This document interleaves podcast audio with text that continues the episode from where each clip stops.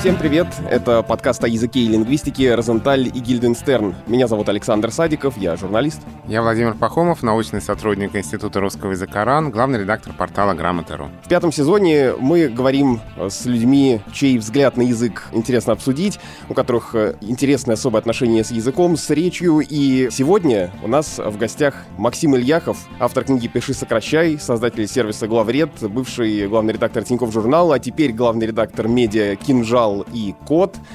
Максим, здравствуйте. Здравствуйте, Александр. Здравствуйте, Владимир. Добрый Спасибо, день. что позвали. Очень приятно.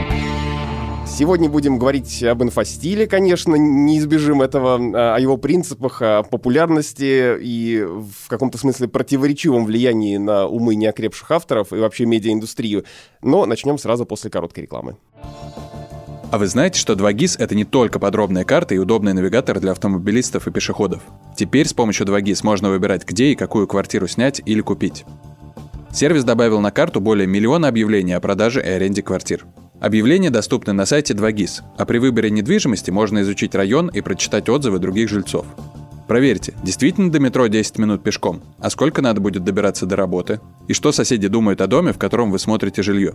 Кроме того, можно оценить плотность застройки района, посмотреть ближайшие магазины, школы, детские сады и понять, как обстоят дела с парковками. Чтобы увидеть объявление, нажмите на значок с иконкой слоев в правом верхнем углу на странице 2gis.ru. Максим, я хочу начать не с инфостиля, к нему мы, конечно, тоже придем, а с э, вашего нового медиа «Кинжал».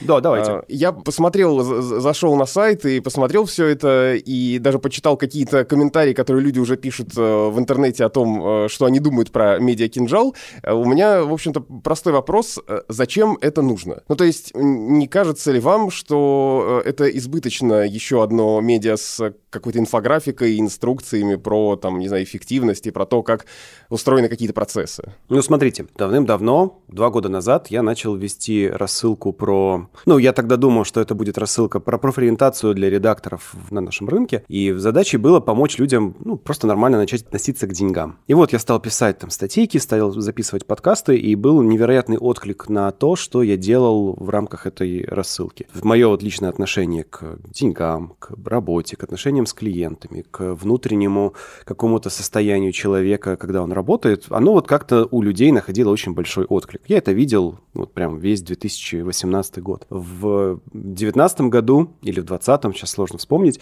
я попробовал повторить этот опыт, но на более широкой теме. Я сделал еще одну рассылку, которая так или иначе касалась темы личной эффективности, того, как люди работают, что они чувствуют, как они ведут переговоры, как они строят отношения. И ну, в целом мне эта тема очень интересна. И людям, которые на меня были подписаны, это тоже очень, как сейчас принято говорить, заходило. Ну и я так почувствовал, что существует некий спрос. Спрос на эту тему, и, может быть, даже спрос не на саму эту тему, потому что тема эффективности довольно действительно очень изъезжена, и очень многие люди об этом пишут. Другое дело, что способ подачи, отношения, интонация, ощущение от этого издания – ну вот то, что я пощупал последние пару лет, мне показалось, что это может быть интересно.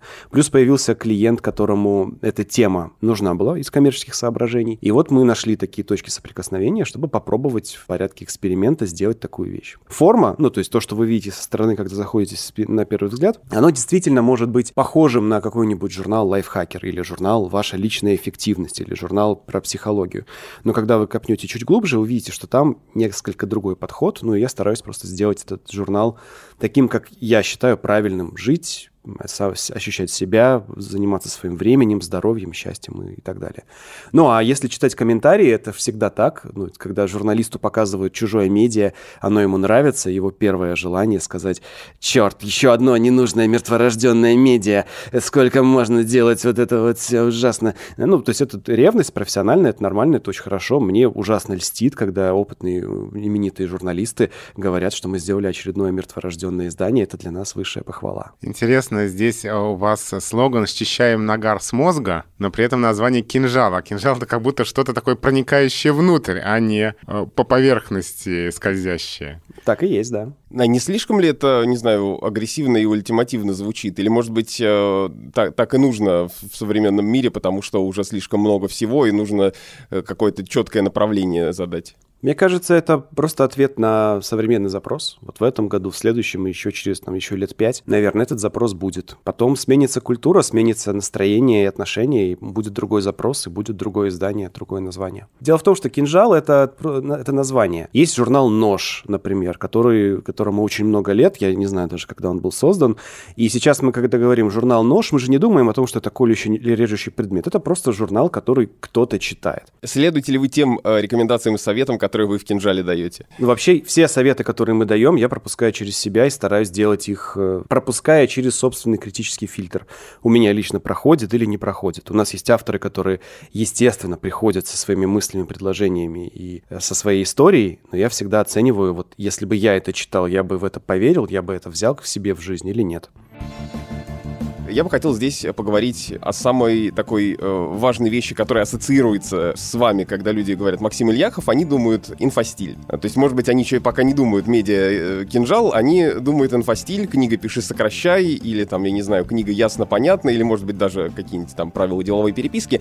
Эта штука, этот информационный стиль стал, ну, в последние годы дико популярным. Э, мне кажется, что стоит поговорить о том, почему так произошло, и, собственно, в чем суть этого метода, потому что вдруг, может быть, кто-то не знает. Вот нас с Володей неоднократно, ну, не то чтобы часто, но несколько раз э, мы здесь принимаем в подкасте письма, и нам писали люди, спрашивали, а что же вот такое инфостиль, и есть ли он в каких-то вот э, стилях речи, которые в официальной лингвистике существуют. Володя, кстати, а что мы отвечаем обычно на это? Мы отвечаем, что они как были, так и остались в официальной лингвистике. Ну, то есть э, инфостиль вот в этой градации, там, не знаю, официальный деловой, публицистический, это у вас там где-то на грамоте или где-то записано? Это пока не записано записано в этой классификации. Я как раз тоже хотел Максима спросить. Вот представим себе, что человек провел в коме последние там несколько лет. И вышел из комы и э, слышит фамилию Ильяхов, что-то читал, быстро погуглил. Колоссальное количество положительных отзывов, колоссальное количество критики. И понятие инфостиль действительно связано с э, Максимом. Что можно сказать такому человеку в двух словах? Это вообще о чем? Смотрите, к началу нулевых в русском языке образовалось огромное количество языкового мусора. Это слов, которые люди используют неуместно, неправильно, грубо и, скорее всего, без э, пользы чаще по привычке. И для того, чтобы с этим немного помочь, сделать речь немного понятнее, чище, яснее и четче, появилось несколько приемов, набор приемов, которые помогают текст очистить, сделать его более понятным, дружелюбным, читаемым и человечным. Все эти приемы вместе называются информационный стиль. Это не стиль в формальной лингвистике, это не стиль, который вы увидите в словарях или в учебнике русского языка, это просто набор инструментов, чтобы текст, особенно коммерческий, особенно текст на сайтах, в новостях, в пресс-релизах, в рекламе, чтобы вот этот текст было легко, приятно и интересно читать. А вот вы говорите мусор, например, языковой, и, допустим, если мы погрузимся в более какие-то подробные детали инфостиля, то там мы зайдем на тему всяких стоп-слов и так далее. Вот кто э, определяет, что мусор, а что нет? То есть как, как э, вы, как, допустим, пропагандист и апологет этого всего, как вы это определяете? Что такое словесный мусор? Это вот что? Ну вот смотрите, есть э, очень простое правило, для, оно универсальное. Ты как автор текста смотришь на каждое свое слово, на каждое, и задаешь себе вопрос. Это, это слово содержит информацию, которую мне хочется передать в этом тексте? И если нет, то вопрос следующий. Могу ли я удалить это слово без потери смысла? И ты эти два вопроса задаешь к каждому слову своего текста. И если так делать, тебе не нужно понятие стоп-слов, тебе не нужно вообще ничего, тебе просто нужно брать текстом из тысячи слов и задавать к нему две тысячи вопросов. И в зависимости от ответов либо убирать там, две трети слов, либо оставлять там какую-то часть. Стоп-слова — это способ ускорить этот процесс. Не каждому слову задавать одни и те же вопросы, а как каким-то категориям слов. Ну, например, мы говорим, что оценка, как правило, может нести больше смысловой нагрузки, чем если просто поставить прилагательное, там, качественное, например. И в рекламе написано будет э, «Вы, «Вас поразят э, фантастические виды». И мы смотрим на слово «фантастические виды» и думаем, слово «фантастический» в этом тексте несет смысловую нагрузку. И мы понимаем, что человек, который читает текст, не может ощутить фантастику этих видов, насколько они невероятны, от текста. И мы делаем вывод, что слово «фантастический» в данной ситуации информационную нагрузку не несет. Мы убираем слово «фантастический» и дальше думаем, а как нам теперь выразить то, что мы хотели сказать? Поставить иллюстрацию, привести факты, что, например, окна выходят там куда-нибудь на горы. Или рассказ... поставить цитату человека, который описывает э, свои ощущения от этого вида. И в зависимости от ситуации мы уже набираем себе нужных слов, нужных приемов, может быть, даже не слов, а иллюстраций, чтобы это все донести.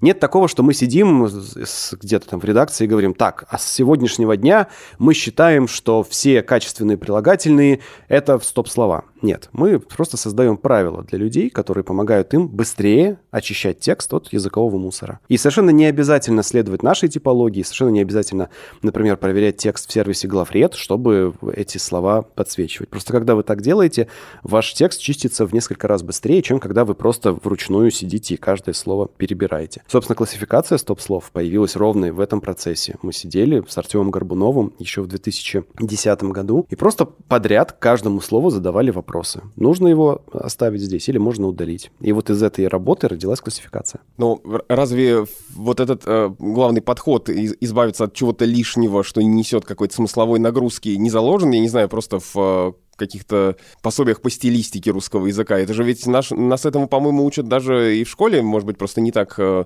направлено, как э, вы это делаете. То есть в чем тогда новизна этого и почему за это все так зацепились? Новизны нет абсолютно в этом никакой. Об этом же самом писали Странг и Уайт в начале 20 века, об этом же писали до них и в 19 веке, и Пушкин был, кстати, одним из авторов, который принес невероятную ясность, простоту, краткость, лаконичность в язык в свое время. И до него было, и в античности мы встречаем похожие истории. То есть идея удалять языковой мусор абсолютно не нова. Дело в том, что навык, который нужен для того, чтобы это делать, его довольно трудно развивать. И его абсолютно точно не преподают в школе. Никогда в школе учительница не скажет, а что-то ты тут много лишних слов написал. Наоборот, учительница скажет, о, молодец, много слов написал. И все слова без ошибок, еще и запятые проставил. Еще и сложно подчиненное предложение правильно составил. Молодец, Петров, правильно пользуешься инструментами русского языка. Наоборот, в школе нас учат писать несколько сложнее, чем нужно, более ритуально, сочинять тексты не под задачу читателя, а например, чтобы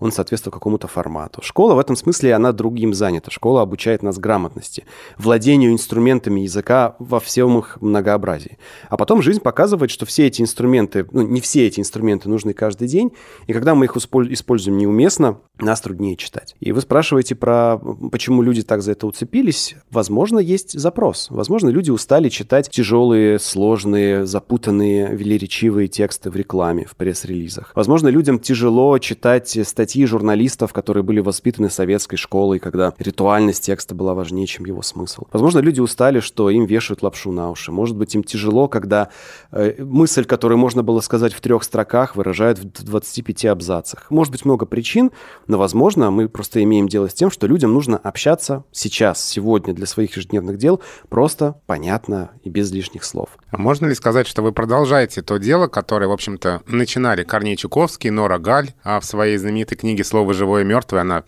рассказывала о тех приемах, которые помогут избавить текст от ненужных слов, сделать его более простым, понятным. В частности, говорила о том, что почти всегда можно заменить отглагольное существительное глаголом, и вот вы тоже пишете, цитата ваша по сети тоже разошлась, о том, что глагол — это текстовый Брюс Уиллис, который спасет унылые предложения и накажет врагов. Вот можно ли сказать, что это, в общем, продолжение того, о чем писали классики? Абсолютно так. И если вы откроете «Пиши, сокращай» в введении к этой книге, будут написаны именно эти фамилии. И будет написано, что, конечно же, мы вдохновляемся и продолжаем дело этих людей. Но важно понимать, что для каждого времени, для каждой ситуации нужно, нужны свои инструменты и своя специфика. Принципы общие, все одинаковые. Вы можете открыть книгу Странка и Уайта «Элементы стиля», пусть даже в русском переводе или на английском, открыть ее и прочитать ее. Но с большой вероятностью те знания, которые вы оттуда почерпнете, фундаментально будут верными, но вы их не сможете применить. То же самое про книгу Норы Галь. Это замечательная книга, которая великолепно бы работала, если бы мы сейчас занимались с вами переводами художественных произведений. Но если вы попробуете написать рекламу, промо-страницу, рекламу в Яндекс Директе по этим принципам, возможно, у вас получится не все и не сразу. И ну, я вижу свою работу в том, чтобы приводить современные примеры. Примеры не из советской литературы, примеры не из научных текстов начала 20, начала 20 века, а современные примеры из интернета, из статей, из журналов, из того, что сейчас люди пишут и читают. И в этом моя задача. Вот мне кажется, э, вы упомянули сейчас как раз э, рекламные тексты, и мне кажется, что одна из э, основных претензий не к вам, а к использованию инфостиля заключается в том, что люди, вдохновившись этой идеей, стали применять ее везде. Хотя есть случаи, когда это и не требуется. Ну, если так подумать, любую мысль, которую ты применяешь неуместно, она может тебе навредить. Если люди возьмут белковую протеиновую диету и будут на ней сидеть бесконечно все время жизни, у них будет какая-нибудь почечная недостаточность. Ну, то есть много, есть много вещей, которые, доведенных до, до, до крайности, будут очень вредны. То же самое с информационным стилем. Если ты применяешь информационный стиль там, где он неуместен, там, где контекст тебе это не подсказывает и где люди от тебя этого не ожидают, конечно же, это будет неуместно. Но интересно то, что люди, которые говорят, что информационный стиль — это только про усушение текста, они часто не... Э, они даже не держали в руках книгу «Пиши, сокращай», потому что вот если вы откроете ее на первой главе, которая называется «Что в голове у хорошего автора», на первой же странице вы увидите надпись. Она будет внизу крупным шрифтом э, с, справа внизу. Забота надпись о читателе. Забота о читателе, да. Это то, чего очень не хватает сегодня в текстах. То есть, и мне очень трудно представить ситуацию, когда забота о читателе — это что-то, что навредит тексту внимание к его интересам, внимание к его потребностям, внимание к контексту, попытка сделать его жизнь интереснее, удобнее, приятнее, рассказать ему нечто интересное. Сложно представить место в тексте, в, в жизни, когда это будет неправильно и неуместно. А вот удалить текст, э, удалить слова подчистую, лишить текст смысла, сделать его неинтересным и незаботливым, это не информационный стиль, это просто хреновое применение инструментов. Поэтому люди, которые говорят о том, что вот, надо запретить информационный стиль, потому что он усушает наш текст, этим людям нужно в первую очередь прочитать первую главу книги «Пиши, сокращай» и увидеть, о чем там речь. А речь там о том, чтобы вашему читателю было удобно, хорошо. Если ему хорошо от ваших длинных, сложно сочиненных, велеречивых предложений, прекрасно, делайте так. Но очень мало ситуаций, когда вы встретите таких читателей. Но просто мне кажется, что тот энтузиазм, с которым вы про все это рассказываете, рассказываете, то количество э, книг, э, разных медиа, в которых это применяется и в которых вы об этом говорите, так заражает людей, что они решают, что нужно применять это везде. Как бы ни был уверен я, как бы ни были уверены люди, которые поддерживают меня или там «пиши, сокращай», всегда каждый автор сидит перед своим текстом и сам принимает решение. И если то, что мы предлагаем, помогает этим людям принимать решения, супер. Если нет, ну что ж, ничего страшного. Вы назвали книгу «Пиши, сокращай». Ну, во-первых, можно представить себе, что есть какое-то количество читателей, которые только название прочитали и дальше не читали. Но вот это слово «сокращай» вынесено на обложку, да, то есть это как, как будто как главное. И, видимо, из-за этого сформировалось ощущение, что вся идея э, ваша и ваших последователей — сокращать текст, выбрасывать из него там все ненужное, да, и больше как будто никакой другой работы с текстом не предполагается. Кроме сокращения, все-таки что еще на ваш взгляд, делает текст лучше? Всегда начинается работа с понимания потребностей и задач читателя. Кто читатель, чего он хочет от нашего текста, чего он ожидает, понимание контекста. Потом мы вокруг этого строим структуру. То есть, например, если читатель пришел за прогнозом погоды, мы понимаем, что ему нужно знать, там, во что одеваться на следующих выходных. Мы начнем с этого. Мы расскажем об этом сначала потом уже все остальное. После этого мы думаем, хорошо, мы сделали структуру в мире читателя, мы понимаем, что ему интересно, как нам подать текст, чтобы ему было легко читать. Это синтаксис, и дальше уже в самом конце это удаление лишних слов и наполнение текста интересными нужными подробностями. И потом отдельной главой, отдельной историей стоит иллюстрирование и работа с ну, так скажем, с отражением читателя. Иллюстрирование — это сделать так, чтобы текст можно было читать, понимать без глубокого чтения. А работа с интересом — это предложение читателю чего-то, что, на что он отреагирует и заинтересуется, и захочет в первую очередь прочитать. То есть это, на самом деле, вот если открыть вторую книгу, называется она «Ясно-понятно», там, нарис... там нарисована такая пирамида. И там внизу интерес читателя, потом сверху структура, подача, где-то где-то ближе к концу будут вопросы сокращения и в самом конце вопрос там, глубокого смысла философии. Я, когда э, стал смотреть, а что люди пишут э, об инфостиле, вернее, даже так, э, как они его оценивают, я удивился, какое большое количество критики существует э, на этот счет. Есть, например, среди прочего такая претензия, что авторы считают, э, благодаря тому, что они очень вдохновлены тем, что вы делаете, э, считают, что инфостиль э, может исправить любой текст и улучшить его. Но ведь это же не так. То есть, если вы пишете, не знаю, коряво, никакой инфостиль вас не спасет. Люди, э, может быть, вот как мы начали, ощущаем нагар с мозга, да, э, что нужно включать мозги, а не инфостиль. А в какой жизненной ситуации не нужно включать мозги? Как правило, когда это в личном разговоре, я прямо достаю книгу «Пиши, сокращай» и показываю пальцем на нужную страницу книги и говорю, слушайте, я могу вам сейчас пересказать, э, что здесь сказано, а могу отдать вам книжку, и вы ее прочитаете, и после этого мы с вами сможем поговорить. Ну а мысль очень простая. Мы в первую очередь всегда в любом тексте служим читателю. Мы задаем себе вопрос, зачем он пришел, что мы важного, полезного, нужного ему можем сообщить. И если мы не понимаем, зачем он пришел, то есть он не пришел. Если нам нечего ему сообщать, то есть нам, у нас нет содержания, то как ты не выкручивайся, как ты не старайся, у тебя ничего не будет, у тебя не будет текста. Неважно, рекламного или э, журналистского, или просветительского, или чего угодно другого. Нигде, никогда никто не говорит, что нужно просто взять текст и написать по инфостилю. Ты не сможешь написать текст в информационном стиле, если тебе нечем сказать. Еще одна из таких ну, базовых, что ли, не знаю сказать, претензий, замечаний, вопросов, недоумений э, в том, что инфостиль приводит к тому, что за текстом не видно автора. Вот э, авторская индивидуальность теряется. А вы согласны с этим замечанием или это, опять же, непонимание людьми каких-то ваших установок? Это зависит от того, что понимать под э, автором. Дело в том, что у нас из школы идет э, ощущение, что автор — это, ну вот условно говоря, Пришвин, да. Вот это вот традиционная, уже вошедшая, наверное, в фольклор идея, что надо а, очень а, велеречиво, очень многословно описывать природу. Или Достоевский, очень велеречиво, очень многословно описывать внутреннее состояние человека. И если для нашего воображаемого оппонента авторство, это способность велеречиво, многословно описывать что-то, что читателю в настоящий момент совершенно неинтересно, то да, информационный стиль удаляет это из текста и в этом смысле лишает автора опоры. Это вы это сейчас неинтересно художественный читателю. стиль да. и публицистический. Вот, вот. А теперь мы идем дальше. Хорошо. А что тогда автор? Что тогда автор несет, например, в журналистском тексте? Свое отношение он выражает через то, какие факты он подает туда. Информационный стиль факты не трогает. Свое отношение он хочет выразить через оценочные суждения, и стиль автора в том, какие он оценочные слова добавляет туда. Но в рекламе оценки не работают, в журналистике оценки такая вещь очень спорная, не везде, не во всяком жанре применимая. Информационный стиль помогает обнажить суть, помогает показать, что человек хотел сказать и что у него есть, чтобы это подтвердить. А также он заставляет приводить примеры там, где изначально у него была просто идея и тезис, которые сами по себе не заходят.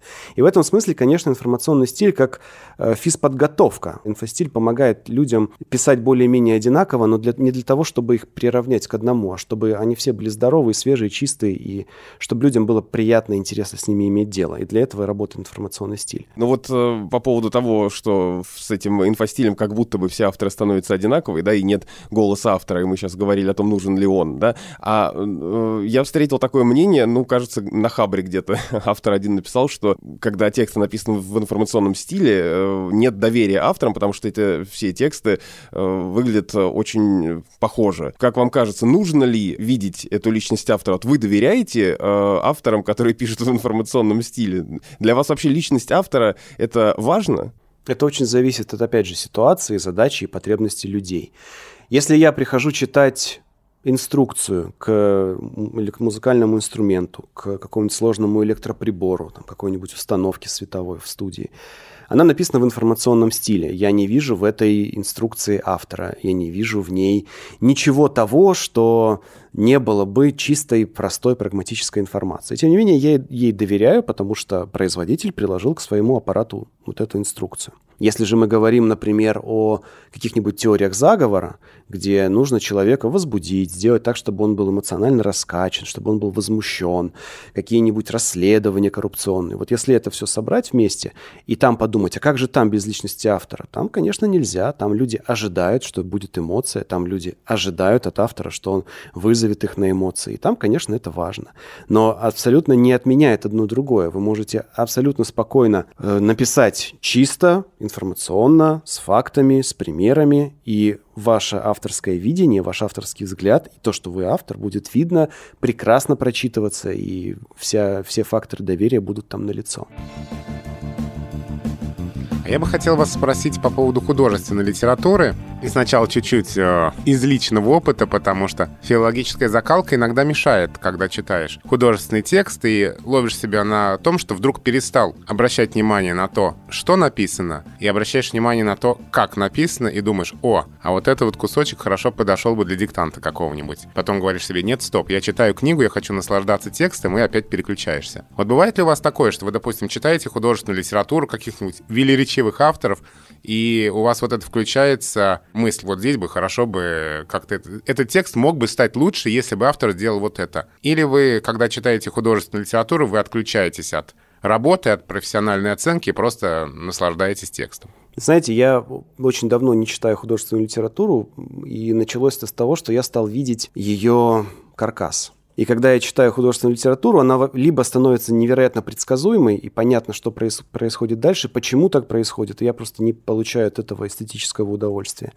Либо мы говорим о литературе как раз-таки довольно велеречивой и сложно написанной, в которой как это, удовлетворение от понимания этого текста намного меньше, чем раздражение от того, как это плохо написано. Поэтому я стараюсь не вникать в художественный текст, и в те редкие моменты, когда я что-то читал и мне это нравилось, я старался максимально от этого отключаться.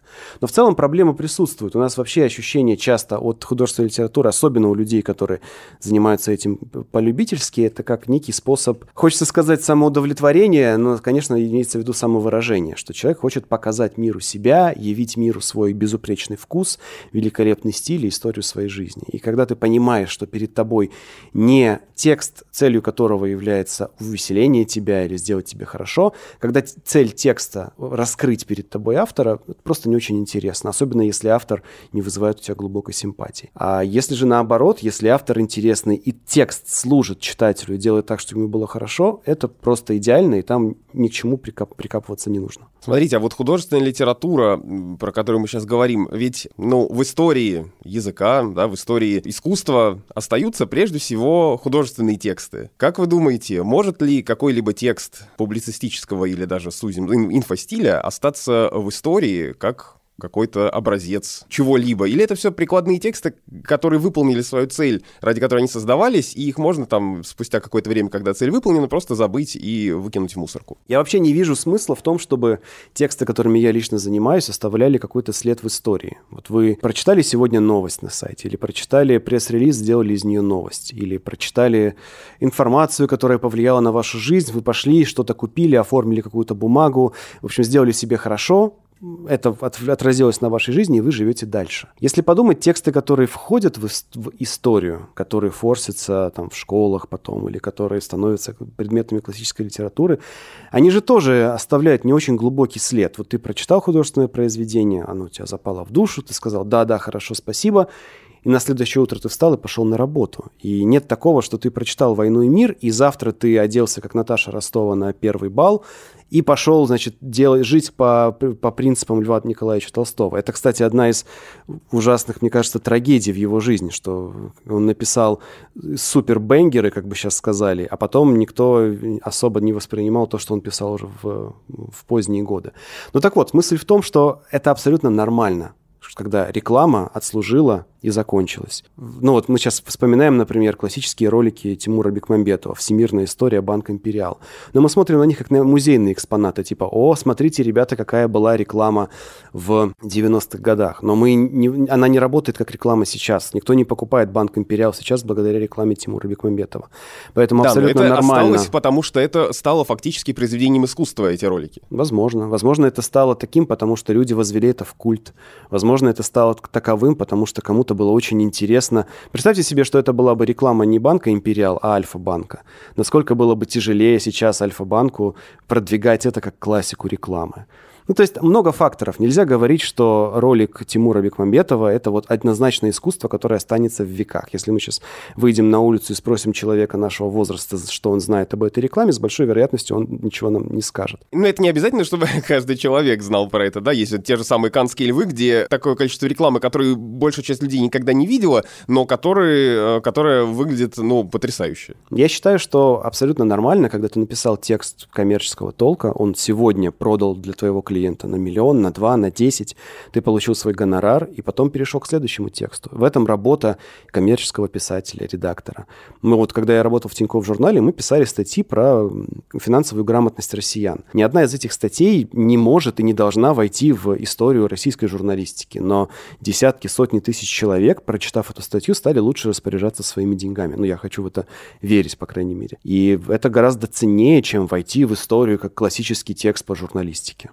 Ну, по крайней мере, для меня. А вы помните какой-нибудь свой текст, который дался вам тяжелее всего, и через который вы, может быть, продрались и ощутили какую-то там победу над собой, над текстом, что-нибудь, что вот э, вам запомнилось? Знаете, это коснется вашего коллеги, э, не, ну, это ваш Александр, скорее, коллега, Ильи Красильщика. Мы недавно делали... У него был подкаст э, под названием «Запуск завтра», и он в подкасте «Запуск завтра» рассказывал о запуске Яндекс.Лавки. И он рассказывал ведущему подкаста им, э, о том, как запускался этот процесс. И мы сделали расшифровку, и нужно было сделать из этой расшифровки текст. Но Илья человек очень активный, очень возбудимый, очень интересный, и его речь очень быстро прыгала с одной темы на другую. Там повторы, незаконченные предложения, появляются какие-то фамилии в середине текста. И, наверное, слушать это было очень интересно и легко. В разговоре это все было замечательно, но когда ты это смотришь с экрана, это прям было мучительно. И я, наверное, потратил где-то часа полтора на то, чтобы в 4 или в 5 подходов этот текст очистить. При этом там дело было не в том, что он как говорил какие-то страшные оценки или, ну, это же была прямая речь, я старался прямую речь насколько можно сохранять, но просто привести этот текст к нормальной структуре, убрать смысловые повторы и просто продраться сквозь письменную речь здесь было довольно трудно. Это вот из последнего, что я помню. Я вот еще хотел зацепиться за э, наш предыдущий вопрос о стиле и э, о том, как мы говорили про то, что останется в истории, что не останется. Но ведь согласитесь ли вы с тем, а может быть и поспорите, что все-таки э, даже сам стиль и какие-то тексты в каком-либо стиле могут, ну, ну, если не то, что оставаться в истории, хотя это тоже, ну, менять мир или индустрию. Ну, э, то есть я здесь вспоминаю именно примеры из публицистического стиля. Это тексты, э, которые потом получили название «Новая журналистика», да, когда в середине 20 века э, журналисты стали стали писать так, как, э, ну, как будто бы как художественная литература, хотя не совсем. И это тоже был свой особый формат, э, который оказался новым, интересным и увлек и читателей, и издателей. Все-таки э, вот есть какие-то примеры, которые показывают, что не только содержание может цеплять нас. Я не знаю, что здесь говорить, как к этому относиться, потому что мне очень трудно представлять, что значит работать для истории – ориентироваться на историю. А какой след ты останешь в истории? У меня так такого... ведь те, кто пишет это, они не думают о том, что они останутся в истории, да? Они делают работу свою и делают так, как они считают в данный момент нужно, а потом оказывается, раз, а что-то сделали такое вот э, великое. У меня в голове есть ровно одно, одно словосочетание. Служить читателю. Вот есть читатель, у него есть сегодня определенные задачи, сегодня есть определенный запрос. То, на что мы, например, отвечаем в «Кинжале». Люди, например, перегружены, люди переработаны. Людям очень тяжело от того, что на них слева давят левые, справа давят правые, посередине у них давит семья, работа, снизу их подпирает горящая жопа, из-за которой они не могут нормально работать. И вот сейчас сформировался такой запрос. Человеку реально засрали мозг.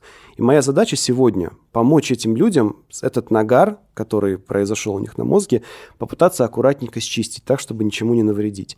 И вот если я сегодня смогу там, 100 человек, 1000 человек, сделать их жизнь немного лучше, это все, о чем я мечтаю. Если потом, спустя 50 лет или 100 лет, будущие молодые журналисты скажут, а вот был когда-то журнал «Кинжал», и это было для своего времени круто, хорошо. Если нет, окей, тоже. Все это не важно.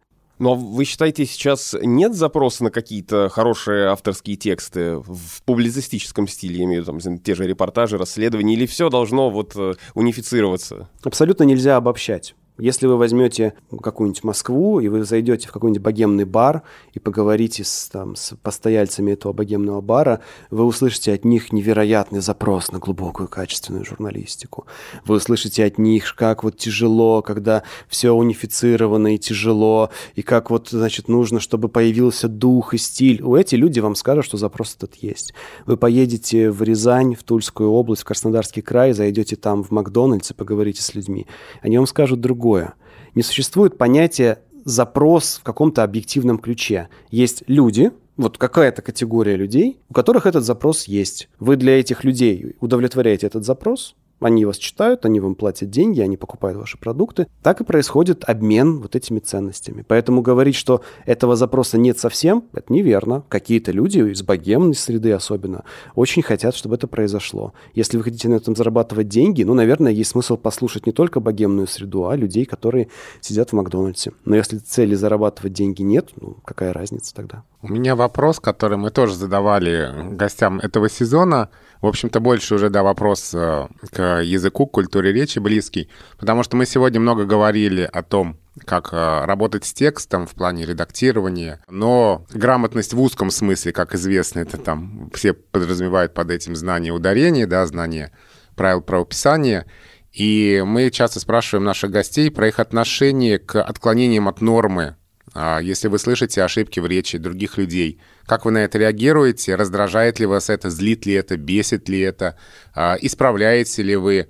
Уже я имею в виду не исправление текста, а исправление, да, речи, там, ошибки какие-нибудь грамматические, ошибки орфоэпические и так далее. Или вы спокойно к этому относитесь, и вас это не триггерит? Давайте посмотрим на этот вопрос не с точки зрения моего отношения, а с точки зрения целесообразности и коммуникации. Представьте, что вы сидите на свидании, и напротив вас девушка или молодой человек, и вам очень нравится этот человек, вам кажется, что это идеальное совпадение, и все очень хорошо, или по какой-то причине вы хотите, чтобы этот человек не обиделся на вас, чтобы этот человек не почувствовал рядом с вами себя как-то плохо, ну, по какой-то вашей причине. И вдруг этот человек говорит, что кофе – это оно. Вот там Максим Крангаус, по-моему, рассказывал эту историю, что он бы не пошел на свидание с девушкой, которая вот что-то такое нам говорила. Очень хорошо, очень хорошо, очень хорошо. И вот человек этот говорит, кофе – это оно.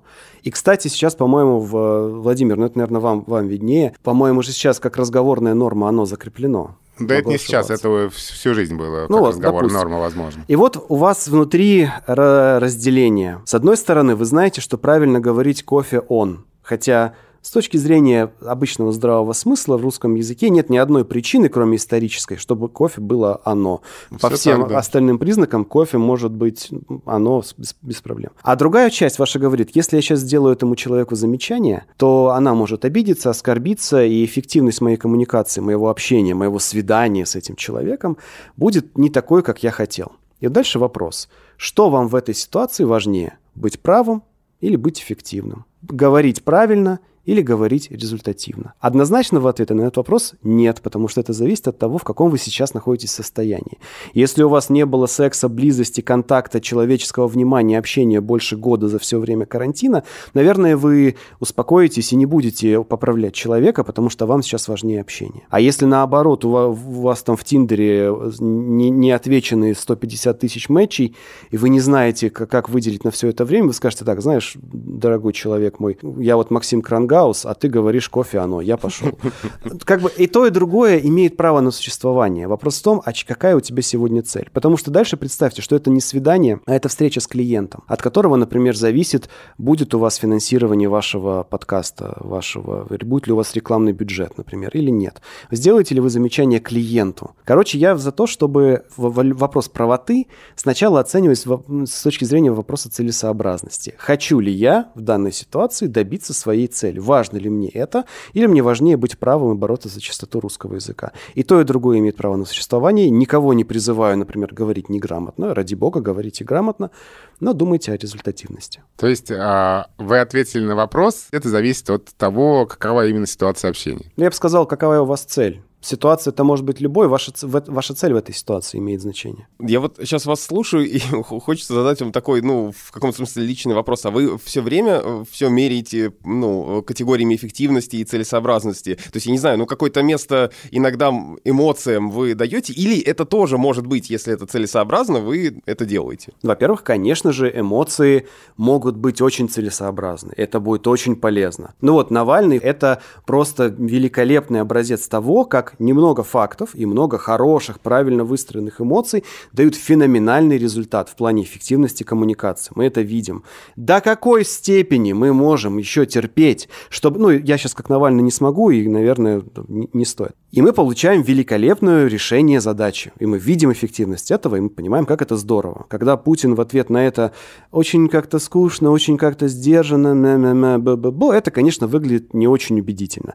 Мы сегодня с женой смотрели э, сериал «Родина», и там был какой-то эпизод про женщину-президента, на которую нападают, по-моему, ее политические оппоненты, и она приходит на какое-то радиошоу, и там в такой спокойной, в сдержанной манере пытается, значит, переубедить своего э, оппонента, собеседника. И ничего у нее не получается, потому что он на эмоциях, а она пытается, значит, как-то спокойно ответить. Это, конечно, ей не удается. Поэтому эмоция может в огромной степени быть решением задачи. Другое дело, что в тексте ты не можешь достоверно передать нужные эмоции. Они могут не так дойти. Это нужно огромное, э, огромное мастерство, чтобы текстом передавать эмоции. А что касается вот самовыражения выражения и целесообразности. Но смотрите, я занимаюсь коммерческим текстом. Коммерческий значит, что приходит какой-то другой человек, как правило, предприятие, у которого есть бюджет, который они хотят потратить. Зачем? Чтобы создать себе дополнительные продажи, дополнительную лояльность, хорошую репутацию и так далее. Бизнес, как правило, умеет это считать. И когда бизнес приходит с задачей, я помогаю им эту задачу решить. И дело абсолютно не во мне, не в моем характере, не в моих интересах, не в моих политических взглядах. Дело вообще не в этом всем. Я решаю задачу коммерческих компаний, помогаю им решать свои задачи. Поэтому, если у меня есть целесообразный инструмент, я постараюсь его применить. Если инструмент, который мне очень нравится, там факты какие-нибудь, я не знаю, что угодно, будут нецелесообразно поставленные задачи, с моей стороны будет глупо и непрофессионально применять эти инструменты. Мне кажется, что есть э, такое мнение у тех, кто как-то, не знаю, вами и тем, что вы делаете, не очень доволен по разным причинам, я не знаю, э, что вот у вас там, я не знаю, сайты, курсы, книги, вот ту же книгу «Пиши, сокращай» вы так ловко вворачивали в течение нашего разговора, но там, правда, есть что почитать. Медиа, да, то есть зачем плодить сущности и продавать их каждый раз, в которых рассказывается, ну, примерно одно и то же, и переупаковывается одна мысль, о которой мы с вами сегодня, кстати, и говорим, Э, что нужно думать о читателе и писать ну, с той целью и теми средствами, которые здесь необходимы. Смотрите, вот есть книга «Пиши, сокращай». Ее читают, например, журналисты, пиарщики копирайтеры. И есть, например, люди, которые сидят в офисах, которые работают в офисах, и которым не нужно знать все то, что написано в «Пиши, сокращай», им нужно уметь писать письма. Для них есть книга новые правила деловой переписки. Есть люди, которые в офисе э, пишут как многостаночники и пресс-релизы, и поздравления, и открытки, и что-то еще, и что-то еще.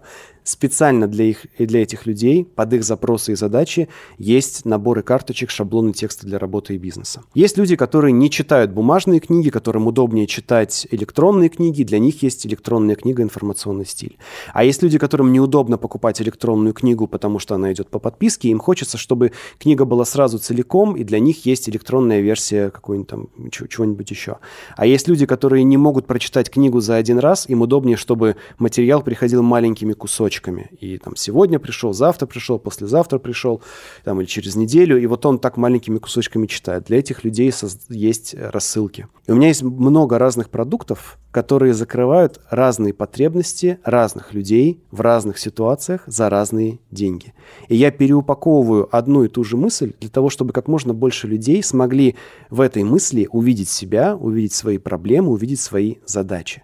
Потому что если бы этого не нужно было делать, то все бы давным-давно прочитали книгу Норы Галь, и мы бы жили в стране, где все от Пескова до Моргенштерна говорили на прекрасном, великолепном, чистом, красивом русском языке. Но очевидно, что мы живем в несколько другой стране. Это значит, что великолепная книга Норы Галь «Слово живое и мертвое» либо ее не все прочитали, либо ее прочитали все, но никто не понял. И, следовательно, нам нужно сегодня придумывать новые продукты, которые будут снова и снова разным людям, под разным соусом, с разных углов, с разных сторон рассказывать одну и ту же простую мысль. Ты служишь читателю.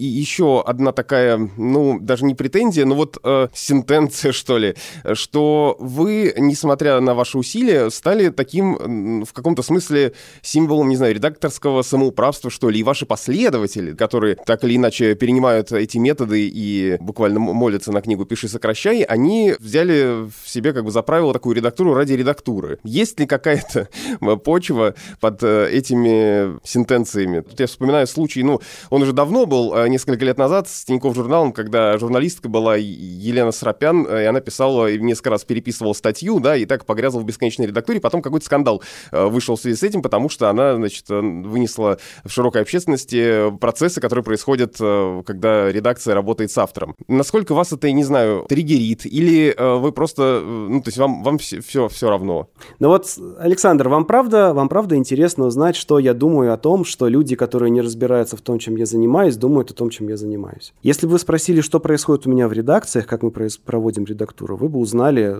что мы делаем все очень быстро, очень дешево, у нас за статьи выходят за один день, за, может быть, быстрее. У нас очень быстрый и очень хорошо упорядоченный и оптимизированный редакционный процесс, где никто никогда не редактирует ради редактуры, потому что нам в работу поступают статьи, которые изначально интересны читателям и сделаны на основании очень глубокого и хорошей подготовки к написанию. Мы заявки заполняем на статью, мы понимаем ее полезное действие до того, как будет написана первая строка. Мне очень нравится в этом смысле выражение Тёмы Лебедева, что э, вот есть какой-то там шум по крыше в виде критики, комментариев и так далее, а есть то, что ты получаешь каждый день от мира какие люди к тебе приходят с заказами, с какими людьми ты работаешь каждый день, какую обратную связь ты получаешь от людей, которые тебе платят. Вот я убежден, что ни один из людей, которые, вот, на которых вы сегодня ссылаетесь, не зарабатывает на тексте и не выполняет те проекты, которые выполняют мои люди, моя редакция, мои редакции и люди, которые у меня обучались. И для меня это главный показатель. Ну, собственно, наши вопросы, наверное, связаны вот с чем. Вы, безусловно, яркая, интересная фигура. У вас вы создали такое яркое, интересное направление, которое находит много последователей, много противников. Ваши последователи а, выдвигают определенные тезисы, ваши противники выдвигают определенные тезисы. Конечно, интересно ваше мнение, как человека, который, собственно, лучше всех понимает вот в этом материале. Э, интересно, насколько понимают ли вас или не понимают. Давайте вот представим, что я изобрел не информационный стиль, а плуг такое устройство да, для возделывания земли. И я его изобрел, ну или даже не изобрел, я его привез из начала 20 века из, из США. От Странка и Уайта я притащил на Святую Русь плуг. И в это время крестьяне, которым я показываю плуг, они возделывают землю с помощью мотыги. Я говорю, ребята, вот плуг. С помощью этого плуга у вас повысится количество, объем урожая на гектар, вы будете собирать больше культур, она у вас будет легче возделываться, у вас будет меньше проблем со спиной, со здоровьем, легче, быстрее, эффективнее. И вы говорите, нет, Исконно нас учили в университете в землевозделывании, что нужно возделывать землю мотыгой. Нет, люди, которые пользуются плугом, они лишают землю души. Нет, я вот взял плуг, ударил себе по ноге и сломал ногу, и теперь я лежу в больнице. Нет, мы против плуга, потому что наши деды без плуга возделывали землю, мы вот люди мотыги, и мы будем реализовывать себя через возделывание земли мотыгой. Что любой здоровый психический человек сделает? Он скажет, окей, я тогда там вот себе сам свою землю возьму и буду ее возделывать своим плугом. А вы возделываете свою землю чем хотите. Ваше дело. Ну, то есть, если мы возьмем это сравнение, которое вы сейчас привели с плугом, да, и мотыгой, то инфостиль в данном случае — это плуг, э, ну, то есть, вы считаете, что это такого же уровня э, нововведения, как там плуг и мотыга? Ну, я думаю, это скорее мотокультиватор против плуга. Вот скорее так но мы не застали момент, когда сельское хозяйство... Точнее так, я не, не знаю цифры о том, того, как изменилось сельское хозяйство при переходе из возделывания на коне с плугом до там, этих двигателей внутреннего сгорания и мотокультиваторов всевозможных. Но вот плуг и мотыга очень похожи, да.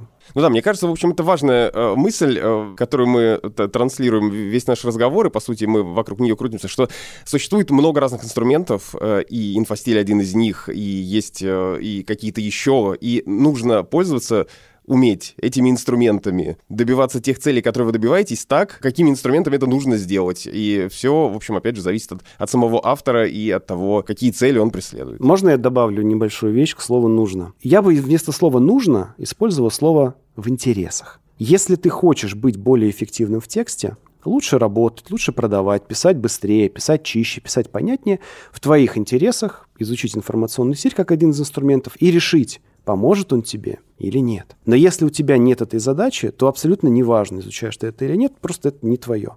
И вот часто мы, когда мы работаем, например, с журналистами, там есть две ровно категории людей. Есть журналисты дотационных изданий, которые, что бы ни написали, они свою зарплату получат. И никто не смотрит на трафик, там, на интерес читателей. Вот нужно писать новости местной хроники, и вот ты, значит, сидишь и пишешь.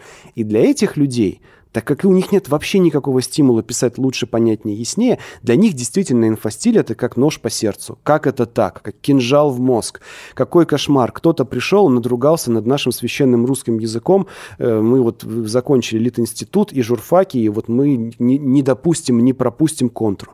А люди, которые работают в коммерческих изданиях, которые, например, зарабатывают на рекламе, которые оценивают эффективность, которые, которые тем эффективнее, чем больше людей их читают. Они сразу видят, о, так это нам способ решить наши проблемы. Вот я за такую конкуренцию, я за, такую, за такое отношение к жизни. Если ты видишь в этом пользу, используй. Спасибо вам большое. Напоминаю, что сегодня мы говорили с Максимом Ильяховым об инфостиле и не только. Спасибо. Меня зовут Александр Садиков, я журналист. Я Владимир Пахомов, научный сотрудник Института русского языка РАН, главный редактор портала Грамота.ру. И это был подкаст Розентали Гильденстерн. Мы есть на всех основных платформах, так что подписывайтесь, э, если вы еще этого не сделали, оставляйте комментарии. Ну и э, слушайте другие наши подкасты, у нас их много и о новостях, и о деньгах, и о чем только угодно, и о медицине. В общем, заходите на э, все платформы, где есть подкасты «Медузы», и вы можете их там найти. Спасибо и до новых встреч.